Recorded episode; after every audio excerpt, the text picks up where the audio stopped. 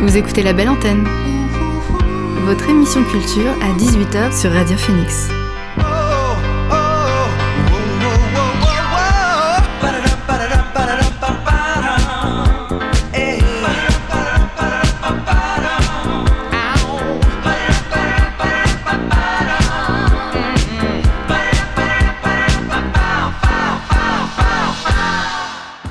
Bonsoir à toutes et à tous, c'est Alix sur Radio Phoenix et il est 18h.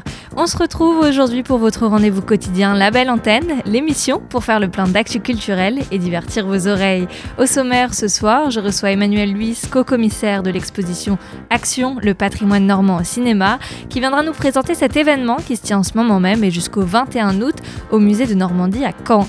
Comme chaque jour, il y aura bien sûr le Flash Info pour ne rien rater des dernières actualités culturelles. Et en fin d'émission, ce sera le retour du billet mode de Léa Romain qui nous a beaucoup manqué ces dernières semaines. Mais avant cela, on débute la belle antenne avec le son du jour. C'est parti.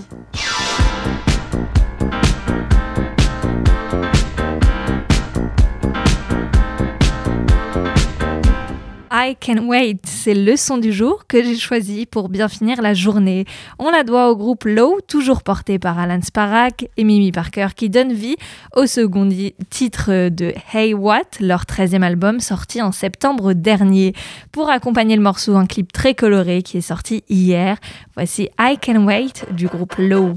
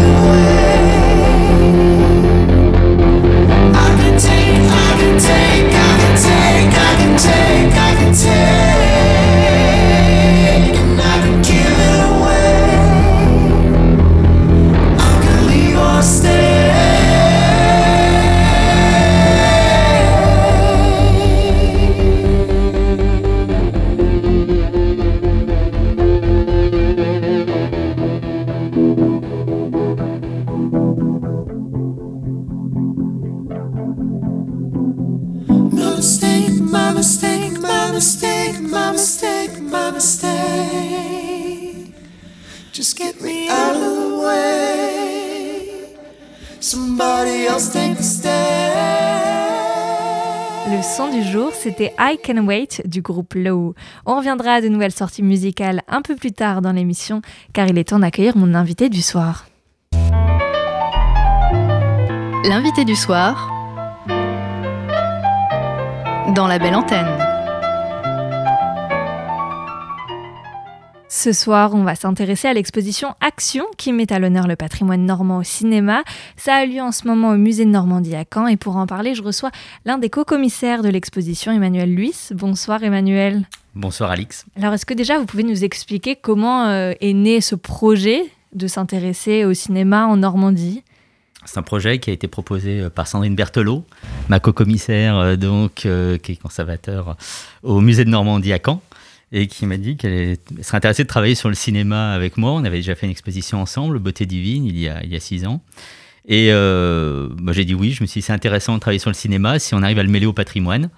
Et c'était ça l'idée, c'était de trouver des thèmes patrimoniaux, enfin des approches patrimoniales que l'on trouvait dans les films et voir comment on allait valoriser le patrimoine normand que l'on voit à l'écran.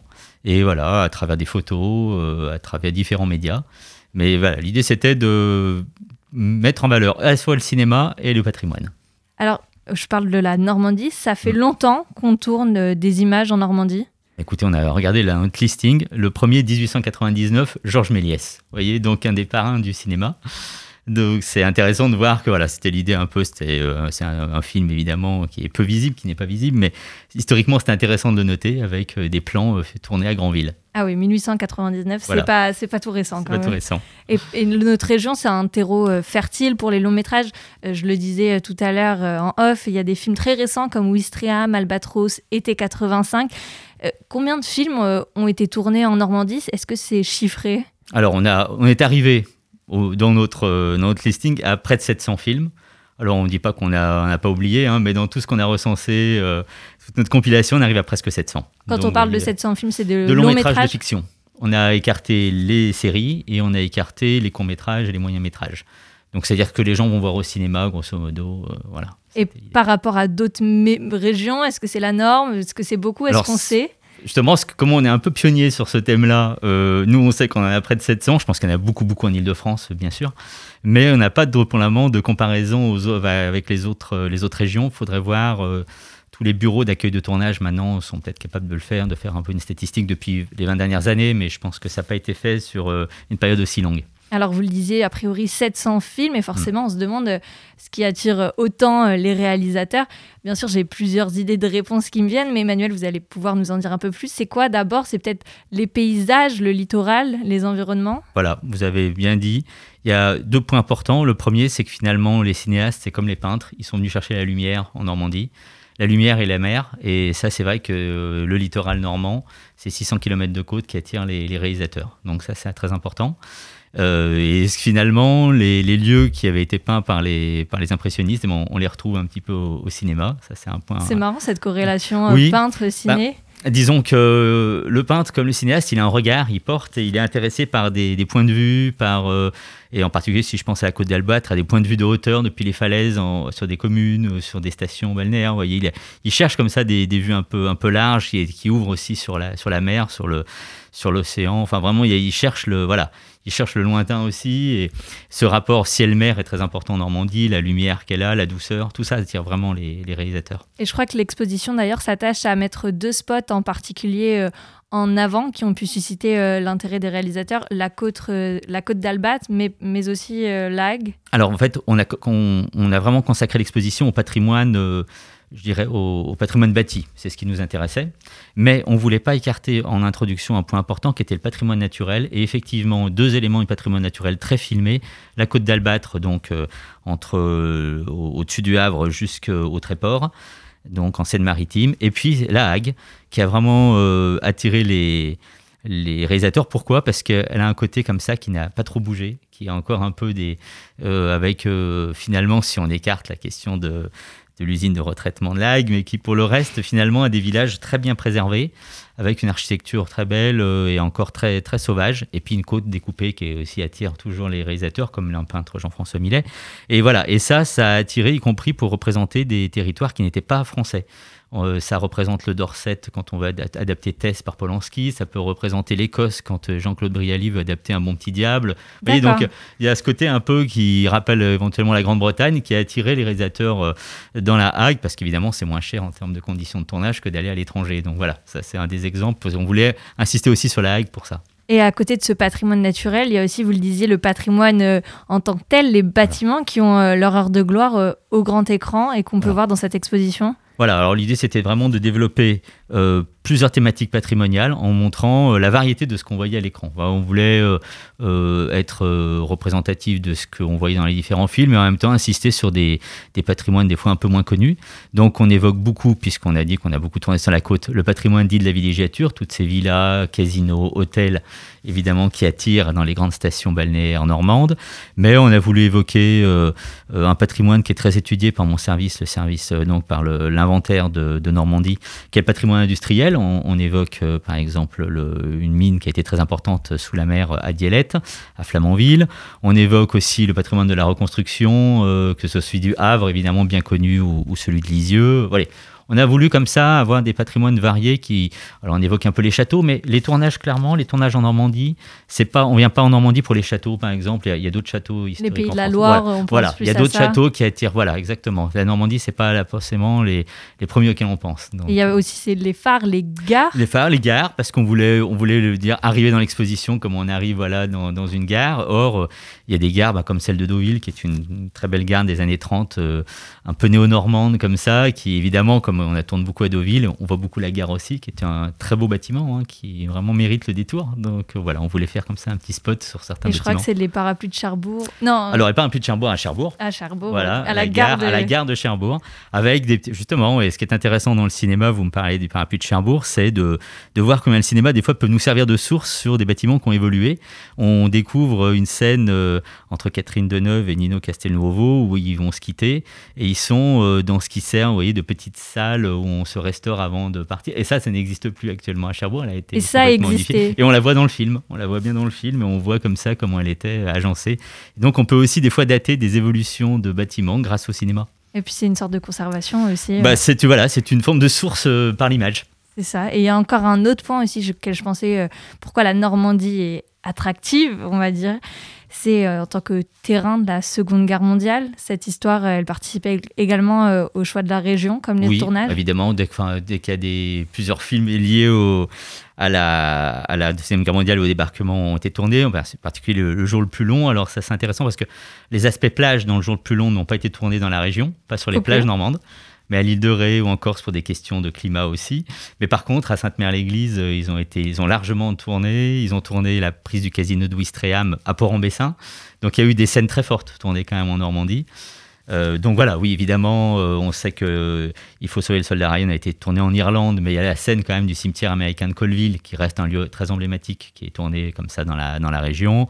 Voilà, on peut en donner comme ça. On voit beaucoup d'éléments du, mur de l'Atlantique, par exemple, au cinéma. Ça, c'est typiquement euh, parce que on voit, comme sur toutes les côtes, euh, les, les blocos allemands.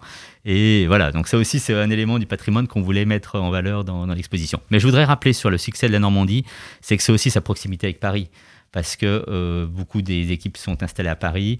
Et la Normandie, c'est à la fois une région rurale plus une côte qui est à deux heures de la capitale. Donc, euh, ça, tout à fait joue aussi. Bien sûr. Quand, quand, on parlait de gare, j'y ai pensé. Je me suis dit, cette proximité, euh, ça, joue. Ça joue. Et les, réalisateurs connaissent bien la Normandie, généralement, pour y venir eux-mêmes. C'est pour ça. Alors, je vous propose de faire une petite pause de musique avec le titre Polaris de Damon Albarn. Et on se retrouve juste après pour continuer à parler de l'exposition Action, le patrimoine normand au cinéma.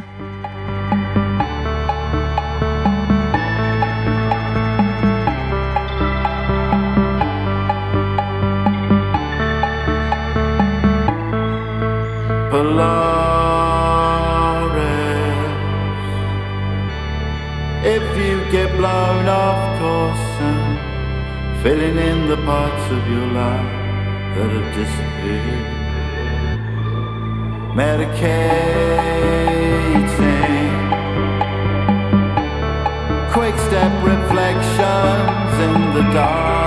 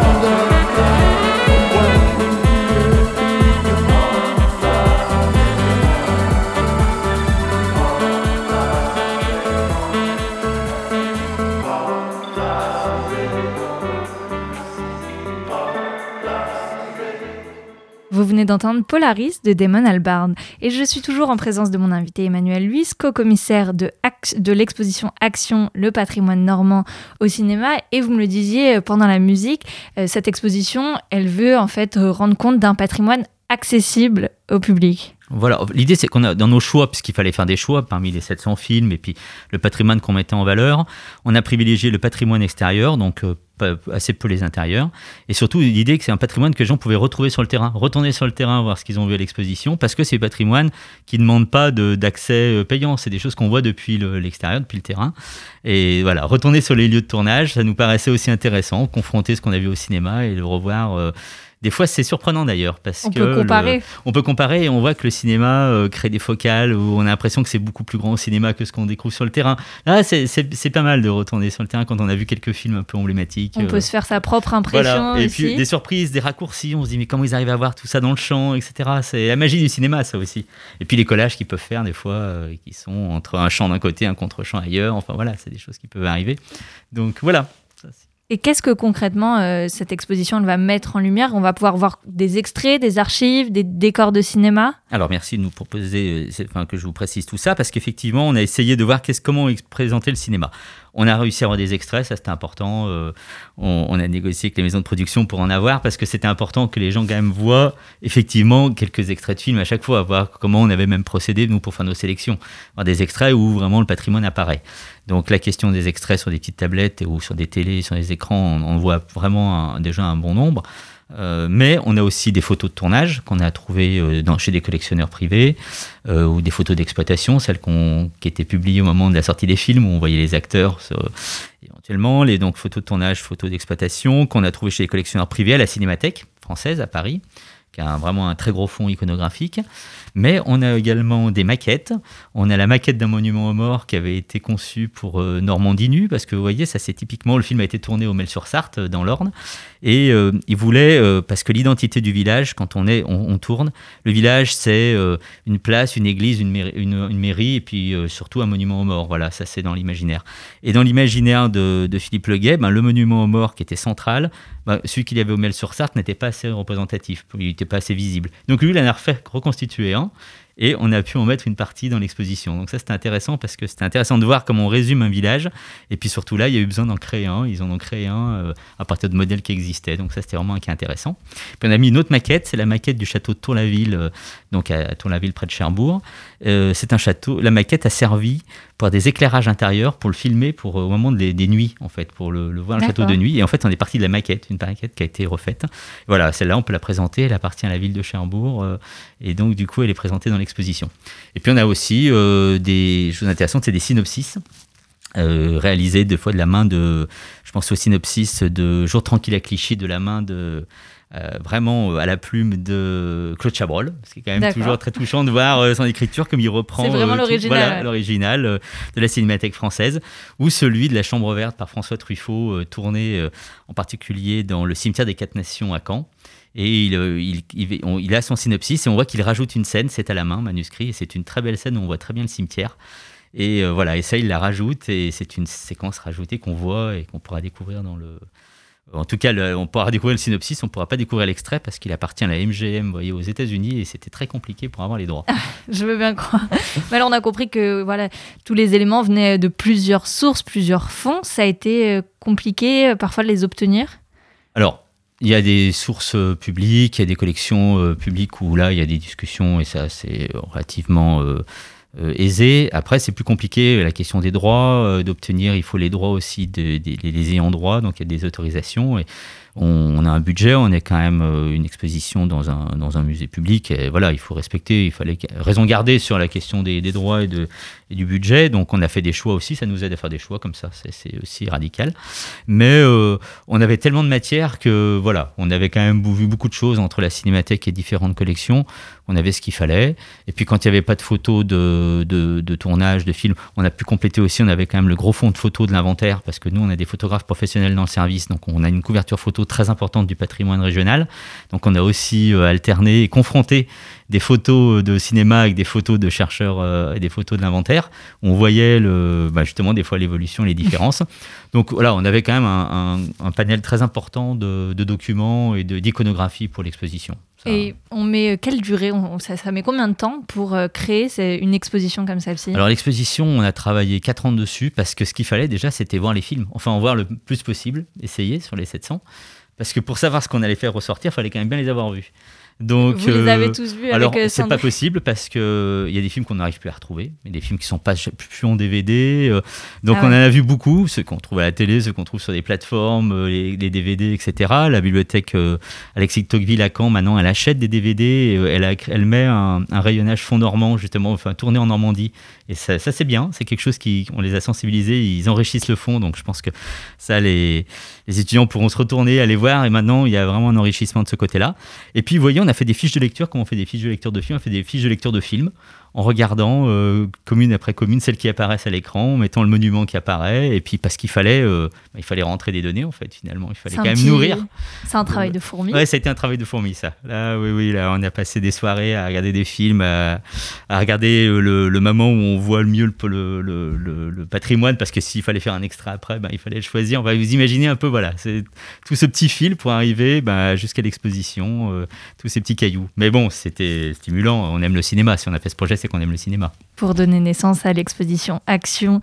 Euh, je viens, reviens sur le, le, le prix de l'entrée. Je crois que c'est gratuit euh, pour les moins de 26 ans. Absolument. Et donc, euh, j'invite les étudiants du coup à venir et à revenir parce que ça pourra peut-être paraître long. Des fois, il y a beaucoup de choses à lire, à voir, a beaucoup d'extraits. Donc, c'est pas grave, vous n'avez pas tout vu, vous venez voir, vous allez voir une autre section une autre fois, vous y revenez. Merci Emmanuel, Emmanuel Luis d'avoir accepté mon invitation. Merci Alix. Je le rappelle, l'exposition Action se tient jusqu'au 21 août au musée de Normandie à Caen. N'hésitez pas à y aller, c'est le meilleur moyen de découvrir la diversité du patrimoine normand tel qu'il apparaît dans le cinéma. Vous écoutez la belle antenne sur Radio Phoenix. Retour à la musique. En décembre dernier, le groupe des a diffusé un nouvel album. Celui-ci est tiré de leur spectacle qui avait été diffusé en web diffusion et qui avait attiré de nombreux fans. Cette performance live avait permis de marquer le retour sur scène du groupe qui s'était disputé au début de la pandémie. Ils nous ont ainsi délivré 18 titres et je vous propose d'en écouter un avec l'extrait L'amour Stories. C'est tout de suite sur Radio Phoenix.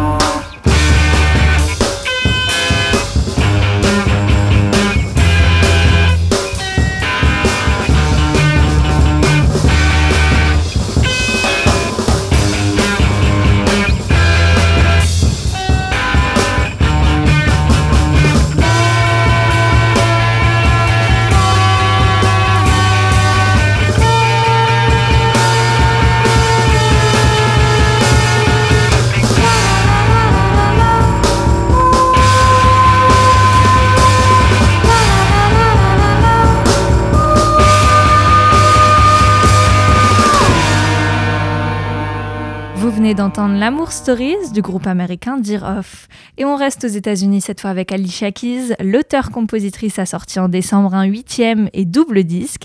Avec celui-ci, elle a sur un retour aux sources, d'où le nom Keys. On l'écoute tout de suite, cette fois avec Best of Me. C'est Alicia Keys sur. Radio Phoenix.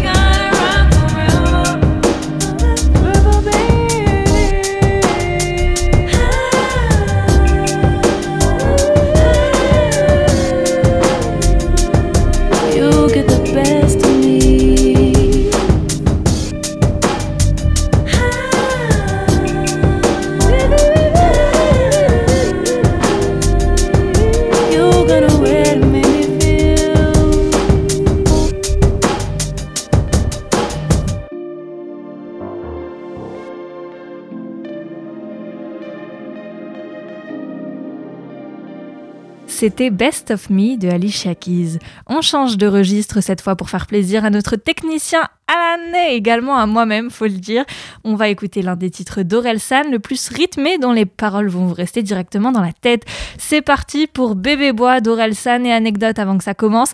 Les sifflements que vous allez entendre n'ont pas été réalisés par un instrument, mais c'est bien Orelsan lui-même qui les fait sur euh, un peu d'autotune.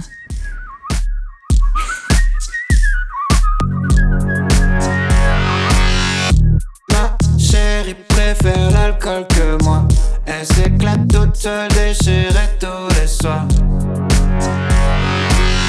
Elle est pas enceinte, c'est juste la gueule de bois. Ma chérie préfère l'alcool que moi.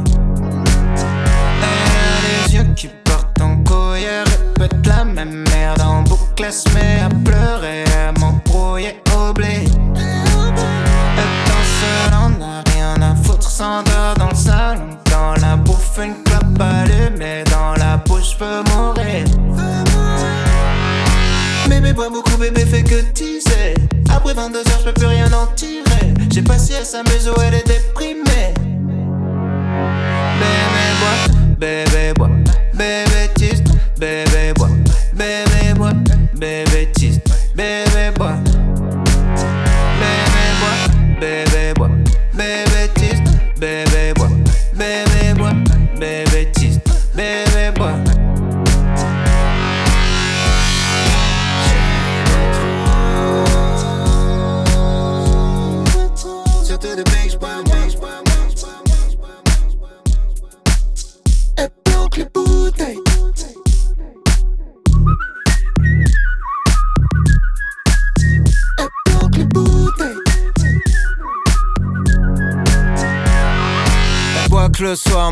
Mais bon, je suis pas là de la journée. Je stresse quand je rentre, je sais pas comment je vais la retrouver. Du coup, je suis relou, je compte les verres qu'elle boit. Parce que je sais qu'une fois qu'elle démarre, je la ramènerai pas. Elle va niquer la soirée, s'écouter parler, me reprocher des trucs dont elle va même plus se rappeler. J'entends les bouteilles la nuit, elle tombe dans l'escalier. Je lui dis qu'elle boit trop, elle me dit que je bois plus assez. Elle a les yeux qui portent en couille, elle répète la même merde en boucle, elle se met à pleurer, à m'embrouiller au blé. S'endort dans le salon, dans la bouffe, une clope allumée, dans la bouche, je peux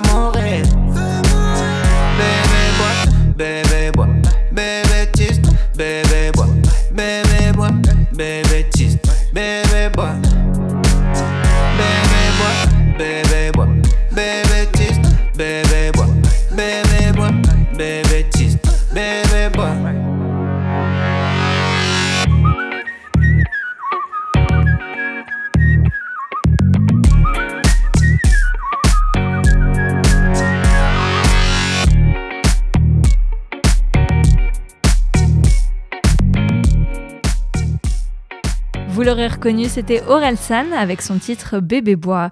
On passe à présent et comme chaque jour aux actualités culturelles qu'il ne fallait pas rater aujourd'hui. Number one news. And here's making news. I'm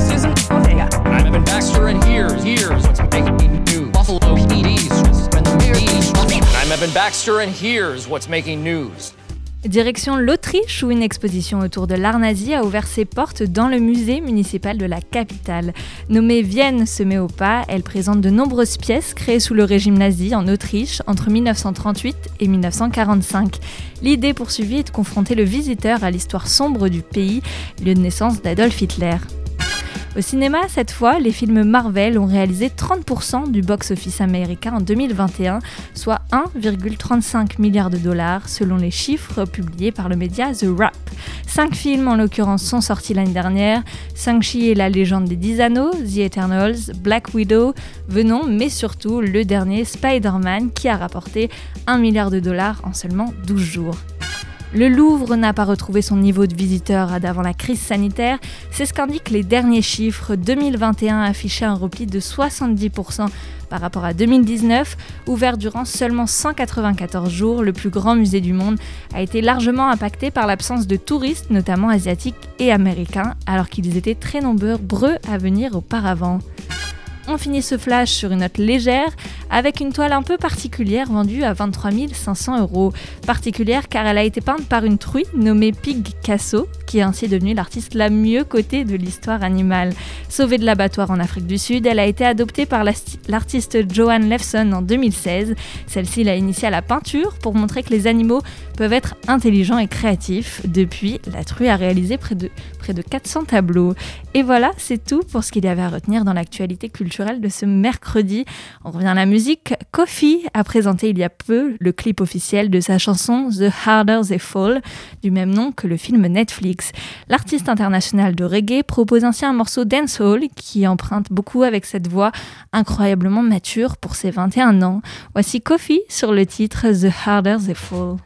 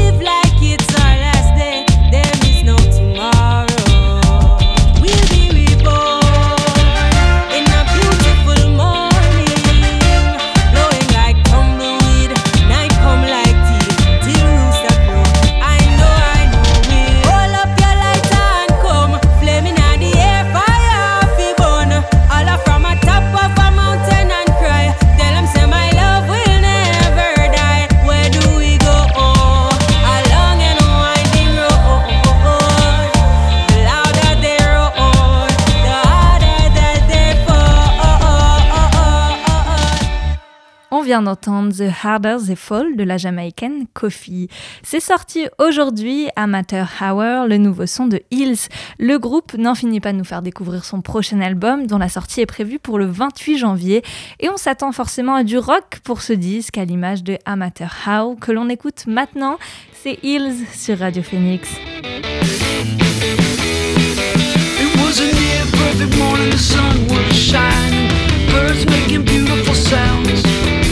When all of a sudden it finally hit me, truth came crashing down.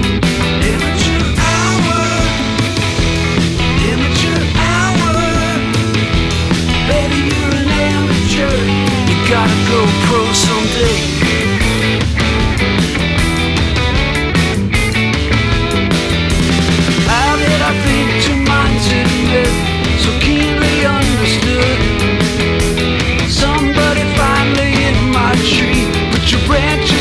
the world.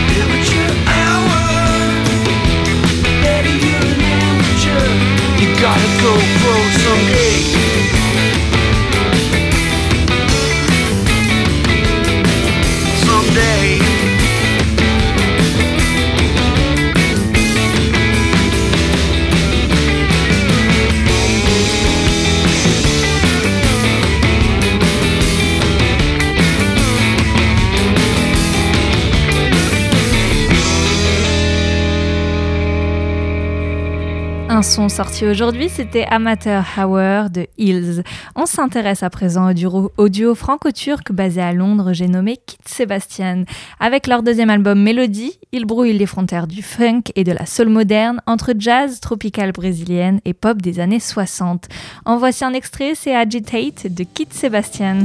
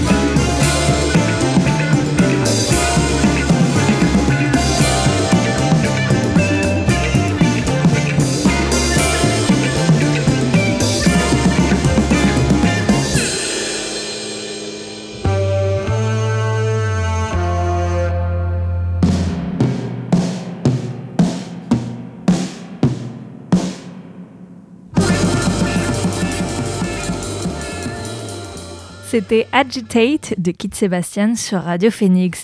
J'ai le plaisir à présent de retrouver en ce début d'année Léa Romain qui s'est empressée de venir nous rejoindre pour nous présenter son premier billet mode 2022. Salut Léa. Salut Alix et bonsoir à tous. Bah moi d'abord je souhaitais commencer par euh, vous souhaiter euh, tous mes meilleurs voeux pour cette nouvelle année avant de commencer cette nouvelle chronique. Et donc, qui dit nouvelle année dit aussi nouvelle Fashion Week évidemment. Et ben celles-là elles se veulent placer sous le signe du renouveau et de l'avant-gardisme. Nouvelle Fashion Week au pluriel? Ouais, tu m'as bien entendu. Donc euh, c'est le moment de sortir son agenda et son plus beau crayon car nous allons ensemble faire un point sur les grands rendez-vous de ce mois de janvier. Et aussi, car il ne s'agit pas de n'importe quel rendez-vous, mais bien de la Fashion Week automne-hiver 2022-2023, collection homme. Donc en passant par la collection présentée par Anne de Meulemester au premier défilé très attendu de VTMNETS. Compliqué à le dire. Hein, Compliqué, ah oui. Et ben je pense que ces trois semaines, bah, elle s'annonce très animée et surtout très intéressante. Alors euh, déjà, est-ce que le programme tient toujours au vu du contexte, au- du contexte sanitaire actuel? Bah, c'est la question que tout le monde s'est posée au début, c'était un peu la, la grande incertitude. Donc il faut savoir que le calendrier originel, il nous avait annoncé quatre dates, donc quatre lieux il y a quelques mois. Mais euh, on l'a appris en fin de mois dernier, le British Fashion Council a décidé d'annuler son édition qui devait euh, bah, du coup se tenir à Londres de base à cause bah, de, cette incertitude qui est liée au Covid. Donc le comité va continuer de fusionner ses collections hommes et femmes pour les éditions donc à venir, février, juin, septembre, comme il l'a fait précédemment. Donc les trois autres dates, elles se maintiennent, et donc je pense que le menswear promet de vivre encore cette saison des moments aussi passionnants que passionnés. Donc on va faire plusieurs arrêts entre Florence, Milan et même en passant par Paris cette année. Je vois là tout ce à quoi il faut s'attendre pour cette Fashion Week du mois. Alors on commence par quoi? Bah, on va commencer par un premier arrêt dans la belle ville de Florence, qui est la capitale de la Toscane, où le monde de la mode va s'envoler du 11 au 13 janvier. Donc c'est dans pas longtemps, donc Mhm. euh, on ouvre les agendas et on note bien. Donc c'est au Pitti Imagine Yumo, le salon de la mode italienne où règne l'élégance que se tiendront ces défilés. Donc originellement c'était plutôt un salon euh, qui était très classe, euh, un peu costard cravate je te dirais. Et maintenant on est quand même dans un décontracté chic. euh, ça en fait un lieu qui est vraiment euh, à son image. Donc le programme complet, il a certes pas encore été dévoilé, mais il a déjà été confirmé qu'Anne de Meulemester était l'invité d'honneur de cette 101e édition. 101e, rien que ça. Alors pour ceux qui, comme moi, ne s'y connaissent pas trop en mode, est-ce que tu peux nous préciser qui est Anne de Meulemester Désolée, j'ai écorché son nom. Pas de souci, bah, on va faire un petit rappel. Donc Anne, c'est une créatrice belge qui a fondé sa maison à Anvers en 1985. Elle se démarche par sa petite touche, une mode austère aux coupes brutes. Donc beaucoup lui emboîteront le pas, donc comme Craig Green et ses créations euh, qu'il a présentées quasiment euh, architecturales à effet padding. Donc ça, c'était présenté en 2017. Il y a un autre créateur belge qui sera présent, c'est euh, Glenn Martins ou encore Claire Waite Killer, la célèbre créatrice qui d'habitude fonctionne avec Givenchy. Donc je pense qu'on peut s'attendre à un événement qui est assez exceptionnel au Ah vu ouais. des noms. Ça, ça va vraiment euh, bien entamer ce mois des Fashion Week. Et donc tout ça, ça prendra place au sein de la stationnée Léopolda à Florence. On va faire un second arrêt ensuite euh, ce mois-ci du 14 au 18 janvier donc à Milan. Donc on sait déjà qu'il y a quand même euh, une cinquantaine de marques qui dévoileront leur collection automne-hiver 2022-2023 lors de cette Fashion Week. Bah, la liste des créateurs cette fois elle est vachement plus nette, elle est beaucoup moins floue que donc euh, celle qu'on vient de présenter parce que donc comme je te disais on a une cinquantaine de noms donc, on a des créateurs assez notables. On va voir euh, 44 Label Group qui sera présent, JW, Anderson, Federico Sina ou encore Justin Gell. Et à côté de ça, ça viendra rejoindre des maisons qui sont assez notables. J'ai pas besoin de vous faire euh, l'histoire de ces marques-là, mais euh, on aura Prada de présent, Dolce Gabbana, Fendi ou encore euh, Hermenil- Hermenilgo Zegna qui devrait d'ailleurs ouvrir le bal de ce qui est annoncé. Mais euh, au-delà de ça, ce sera quand même une belle occasion pour cinq jeunes marques de présenter leur, vestiaire pour la première fois sur la grande scène. Donc euh, là, les noms sont déjà dévoilés. On aura Arducé, Kanaku, Family First, Driyu Kapoor ou encore Jet Set. Alors tu nous as parlé de Milan, de Florence, et la dernière date, ça passe par chez nous. Exactement, donc c'est le dernier arrêt, il n'est pas des moindres. hein. Donc c'est à noter, ce sera du 18 au 23 janvier, ce sera la Fashion Week de Paris. Donc évidemment, bah, cette Fashion Week, elle sera aussi marquée par le premier défilé 2022 de Louis Vuitton Homme, sans son iconique directeur artistique Virgil Abloh qui est décédé euh, en novembre dernier. Donc je pense que ce sera quand même l'occasion de lui rendre un ultime hommage après le show qui a été, qui a été présenté à Miami un peu après sa perte. Mm. Mais bon, outre ces défilés et présentations de maisons telles que on aura de présent quand même Dior Men, Hermès, Dries Van Noten, Rick Owen ou encore Courrèges, bah, il y a aussi plusieurs marques et jeunes créateurs qui vont venir faire leur entrée dans ce calendrier officiel, comme Amiri, Bianca Saunders, Doublé ou encore Egon Lab, qui, euh, faut le noter, est le lauréat du prix Berger de l'ANDAM 2021. Donc euh, il y a un label aussi qui est à suivre, c'est le label VTMNTS. Bah, il va aussi nous dévoiler son tout premier défilé depuis le lancement de son dernier projet. À noter aussi euh, que Paco Rabanne et Alaya présenteront leur collection de prêt-à-porter féminine le 23 janvier pour la fermeture. Alors, tu as mentionné tout à l'heure euh, Virgil Abloh et Louis Vuitton. Est-ce qu'on sait à quoi il va falloir s'attendre? Bah, Je pense que pour l'instant, c'est la grande incertitude. Moi aussi, je me demande ce que la maison va pouvoir nous présenter après euh, l'ultime consécration des dernières créations de Virgil Abloh à Miami. On le rappelle, bah, ce show, euh, il a même, ça a été l'occasion de rendre un ultime hommage, un dernier hommage aux travaux du créateur et de présenter au monde ses idées et les projets artistiques qu'il avait, qu'il était en train de mener. Pour l'instant, on sait que Louis Vuitton n'a nommé aucun successeur pour sa direction artistique. Il n'y a même pas de nom qui fuite pour l'instant. C'est assez compliqué, c'est assez flou. Mmh. Donc je te dirais qu'on ne peut pas encore se projeter et euh, savoir ce que la maison va nous présenter pour ce show, même si ce sera sûrement encore euh, du grandiose. Bon, alors on va suivre ça peut-être dans les semaines à venir ou, sûr. ou les mois à venir. Alors au final, qu'est-ce que tu nous conseilles le plus de suivre pendant ce mois de janvier? Bah, pour ma part, je pense que je vais être très très assidue lors de la Fashion Week de Paris. Ce n'est pas parce que je suis française, mais c'est parce que déjà, euh, je pense que le casting est très très bien choisi et euh, je pense que c'est surtout un tremplin pour les jeunes talents. La collection que j'attends le plus, je pense que c'est sûrement celle de VTMNTS. toujours aussi compliqué à dire. Toujours aussi compliqué. Vous l'avez sûrement déjà vu passer, à mon avis, dans votre feed Instagram ou sur les réseaux sociaux donc euh, avec euh, une emblème sous forme de code barre. En fait, c'est un peu plus qu'une simple marque, c'est euh, vraiment un incubateur de talent en fait. C'est pour ce label-là, c'est une offensive contre les, grands conglomérats de la mode. Donc le but de Guram Gvasalia, qui est l'un des deux fondateurs de la marque avec son frère. Donc bah aussi, il faut le rappeler que maintenant, il est désormais le pilote seul de la collection vêtements. Donc euh, pour lui, euh, son but, c'est d'entamer une révolution qui permettrait euh, la liberté de création aux jeunes et aussi aux moins jeunes, mais donc voilà, de révéler des créateurs de, des créateurs. Donc pour faire court, en fait, ce nouveau projet il vise à changer la façon dont les conglomérats pensent et travaillent ensemble. Donc pour moi, je pense que c'est un label assez innovant qu'il va falloir suivre car il fait déjà beaucoup de bruit actuellement. Alors VTMNTS, c'est la marque à suivre selon toi pour ce mois. Merci Léa pour ce billet mode et ton retour en pleine forme. À la semaine prochaine. Merci Alix, à la semaine prochaine. Vous écoutez la belle antenne sur Radio Phoenix un dernier son avant de finir l'émission, je vous propose d'écouter un morceau instrumental très péchu signé The Diazonics. Le groupe originaire de Moscou vient tout juste de dévoiler un titre psyché-funk cinématique en prévision d'un premier album prévu pour fin janvier. Voici Gurami de The Diazonics sur Radio Phoenix.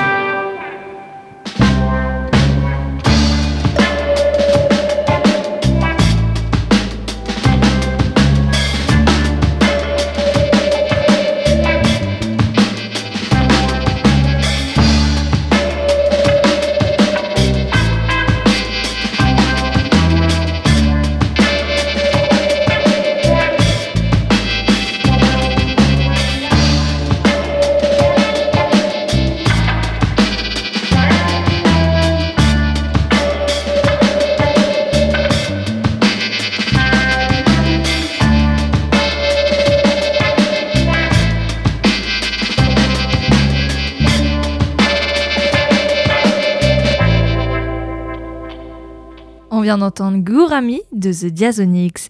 Et voilà, la belle antenne, c'est fini pour aujourd'hui, mais vous pouvez écouter ou réécouter l'émission en podcast sur le site Radio Phoenix, ainsi que toutes les plateformes de musique. Je vous laisse en compagnie de l'émission de vinyle Dans le Sillon que vous propose, euh, vous propose Romain. Et moi, je vous donne rendez-vous demain dès 18h, même heure, même lieu. D'ici là, continuez à ouvrir en grand vos oreilles. Bonne soirée à tous. Ciao